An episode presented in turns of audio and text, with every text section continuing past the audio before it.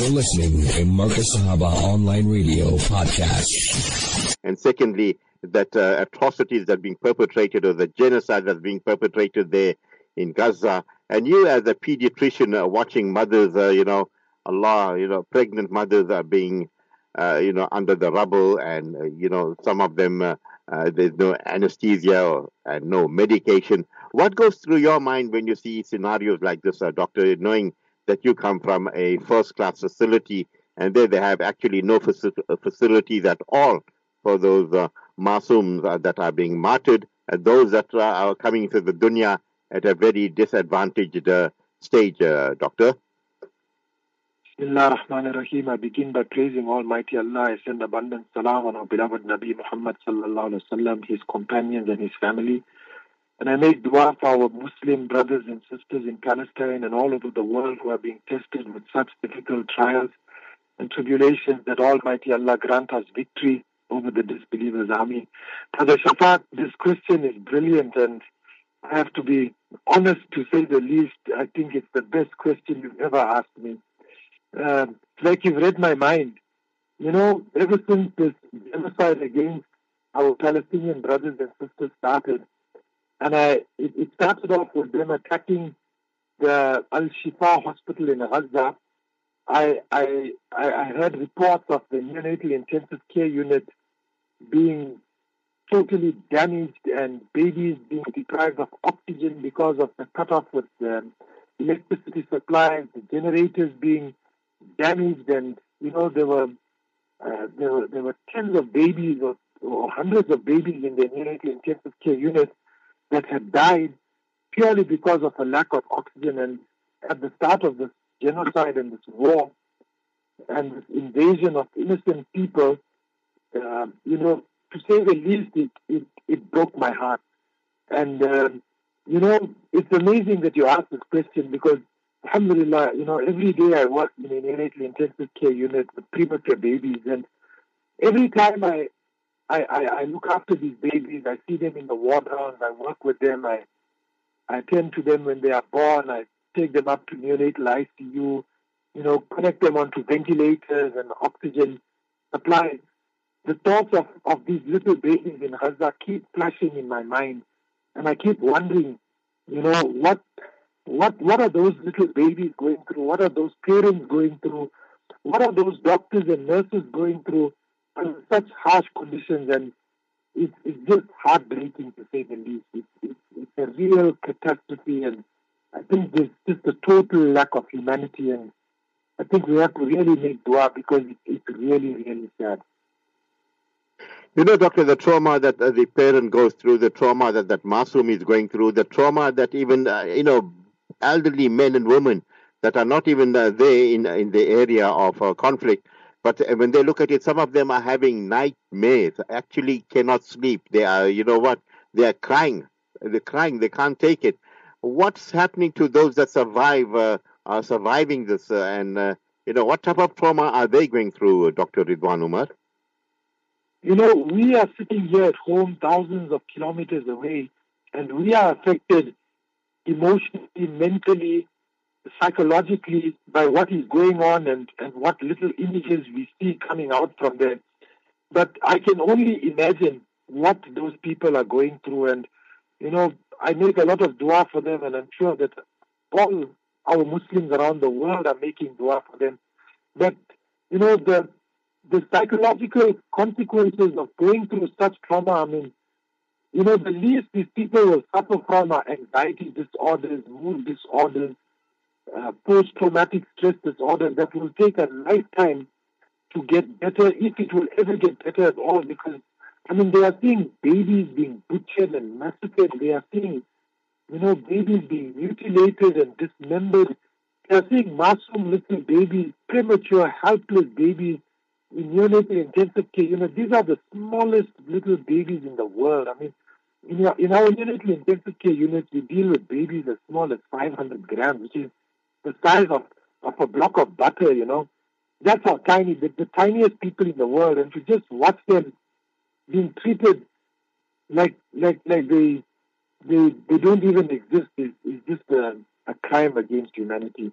So, you know, for the doctors, for the nurses, for all the healthcare workers, for the parents, for the people who are trying to support and help our Muslim brethren in Gaza, it, it must be devastating mentally, emotionally, physically, uh, psychologically. And, and these people, I don't think, will ever get over the mental trauma of, of this devastation that, that they are experiencing. Doctor, I want to touch. Uh, gee, you know, there's a point to touch on here. Look at those children. I mean, they grow up in such a disadvantaged area. But when they talk to you, you know, when they talk and they, when they are at uh, ages of, uh, I mean, look at them, four, five, six, they're very eloquent. They tell you things that they are politically, you know, aware of what's going around. They quote you the Quran with so much of conviction and they have the reality of death at that age and they tell you, well, I'm going to be a martyr. I'm going to meet my maker, my creator. My blood will nourish the soil of Gaza. How come that these children are so powerful, doctor? I think there must be a special reason why Allah Ta'ala is putting them through this test because then it means that they are the chosen people with such strong iman and such strong yaqeen at such a young age to have that realization of Allah and that you know that that eagerness to meet him as as shuhada is is, is, is a lesson for us to learn from. I mean we are we are elderly people, we are grown up people, we are getting old. But these little children as young as five and six years old have so much to teach us mm. and I think the one lesson we can learn from them is that whatever they are going through is not entirely in vain because it should it should make us realize that if such young children, such young people with such, um, you know, minds that are still so immature and, and don't even have proper understanding can can evoke such responses and, and come up with um, such types of uh, answers to what they are going through and, and, and instill so much of, of, of love for Allah in our hearts uh, and, and such a love for meeting Allah in our hearts, then, then, then, then, then it means that what they are going through and the death that they are experiencing is, is really not in vain, but it's actually an eye opener for all of us. And I think if that's the least that we can benefit from this entire experience, then, then I think their death and their suffering and what those children are going through is not in vain because it should open up our eyes and our hearts to, to these little children, especially, I mean, including the adults, the elderly, the grandparents who have to bury their, who have to bury their children, and the parents who watch their little babies die in hospital and in intensive care. But these little children who speak so much about their love for meeting Allah, it's something else, and it, it, it, it should take our iman to the next level. No, absolutely, doctor. And you know, I noticed something, and I, I, I, I thought very deeply about this whole thing. And I said, every child that is martyred, every child that leaves this dunya, the ratio of that one child going to heaven, to Firdaus, and the ratio of people that one child is converting people or reverting people to Islam, I'm not exaggerating. It could be one is to thousand, or maybe one is to ten thousand. What's your thoughts there, doctor? I agree with you totally. I think, you know, like I said, you know, all is not lost with this war. I think the world, the vast majority of reasonable people around the world, including the disbelievers, are actually seeing the reality and the brutality of the Zionist uh, uh, harm that they are causing against our Palestinian brothers and, and sisters. And it's creating, it, it's creating awareness about their real agenda, their, their true colors are being exposed, their, their racism is being exposed, their brutality is being exposed, and, and the world is finally getting to see, you know, what what what their real agenda is, and it's all about it's all about supremacy, it's all about control, and you know, it's it's it's, it's heartless and it's merciless, and the world is seeing it. People are not are not just just uh, dumb and, and, and unaware of, of what's going on. So, so people are aware of it. And, and I think it's also a means of dawah to a lot of the non-Muslims. And, and we've been coming across certain reports of non-Muslims around the world, including in the Western world, accepting Islam, uh, ever since this genocide has started. So, you know, there are some some um, positive effects in terms of, of of how the world is now looking at Muslims and how the world is now looking at Zionists, and, and, and perceptions are changing. Perceptions are changing around the world.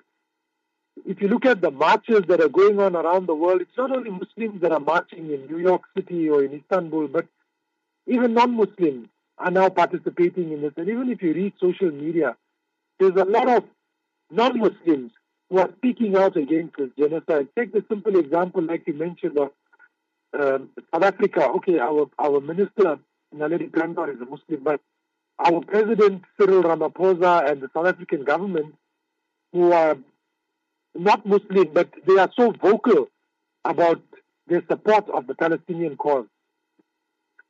So, so there's a lot that we can learn from, and and I think we should we should be grateful for the exposure that that the world is getting from this genocide. You know, Doctor, I'm looking at a message on the screen and I don't know whether to read it out, but I'm going to go for it. And the brother says, uh, please, uh, Brother Shafaat Ahmed Khan, your your doctor and you are doing brilliant uh, this evening. You got my whole family grip. I want to know from a doctor, what about uh, these uh, Zionist uh, IDF? Uh, they go and harvest the body parts. Are they using our the the parts of all our martyred sisters and uh, fathers and mothers and babies to to sell them? Doctor, how do you respond to that? Well, I think we must remember that it is Allah who is the greatest and nothing happens but by the permission of Allah and no catastrophe and no disaster strikes except with the permission of Allah. So if they are doing that, look, I haven't come across any such reports, but from what I have read about what the Zionists are doing, I wouldn't put it, I wouldn't, I mean, I wouldn't put it uh, beyond them to do that because they are such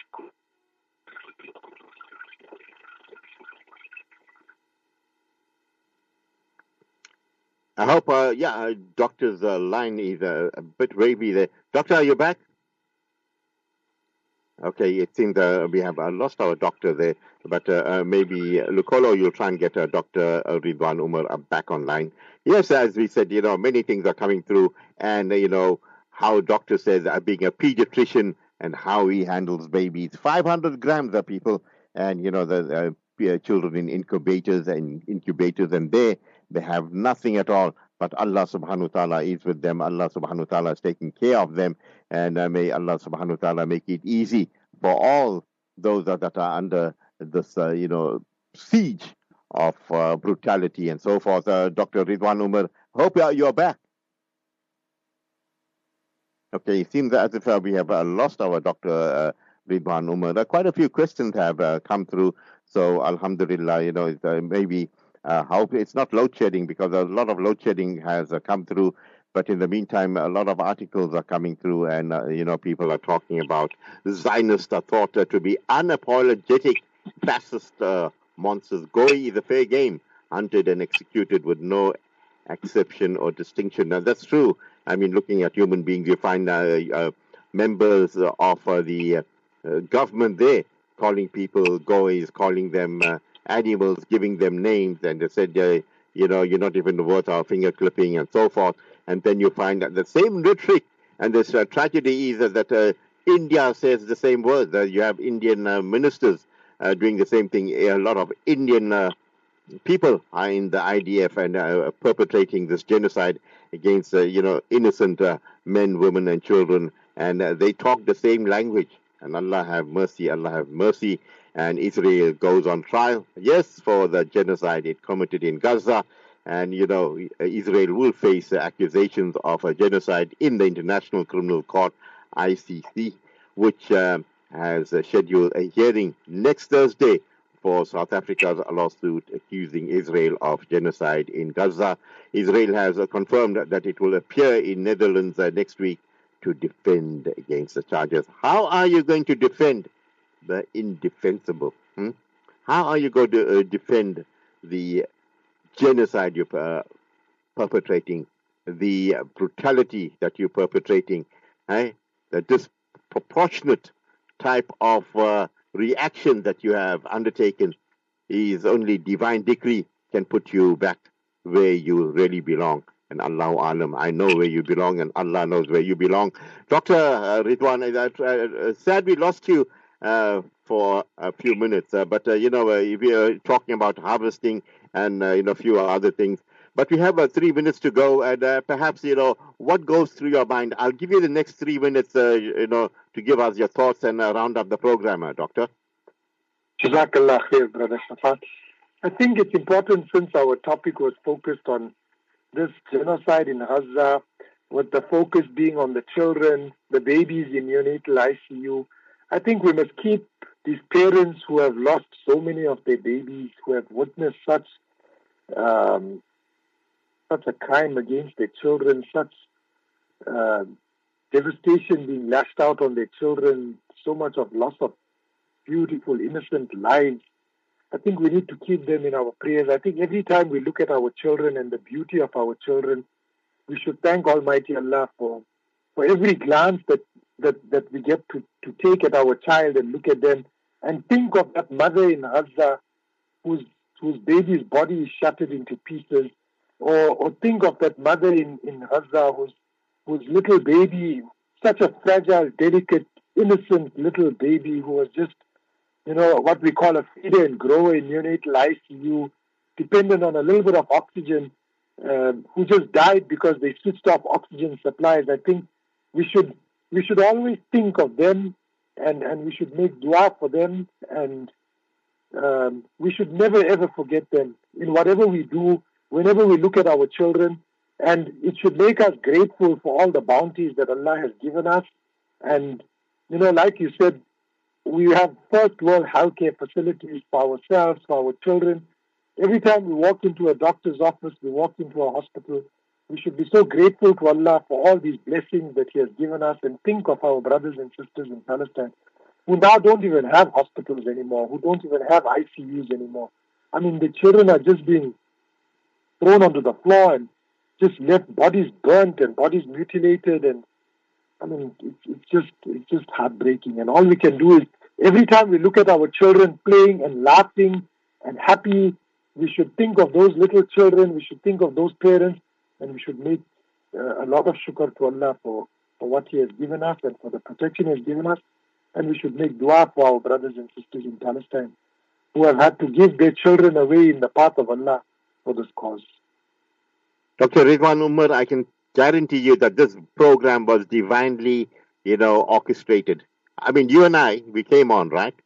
We were waiting yeah. for listeners' the questions, but look at where, who was it? It was a divine hand. And I know you, the empathy, the sympathy, and uh, the type of individual you are. I mean, we are, you and I are connected because we love each other for Allah's pleasure.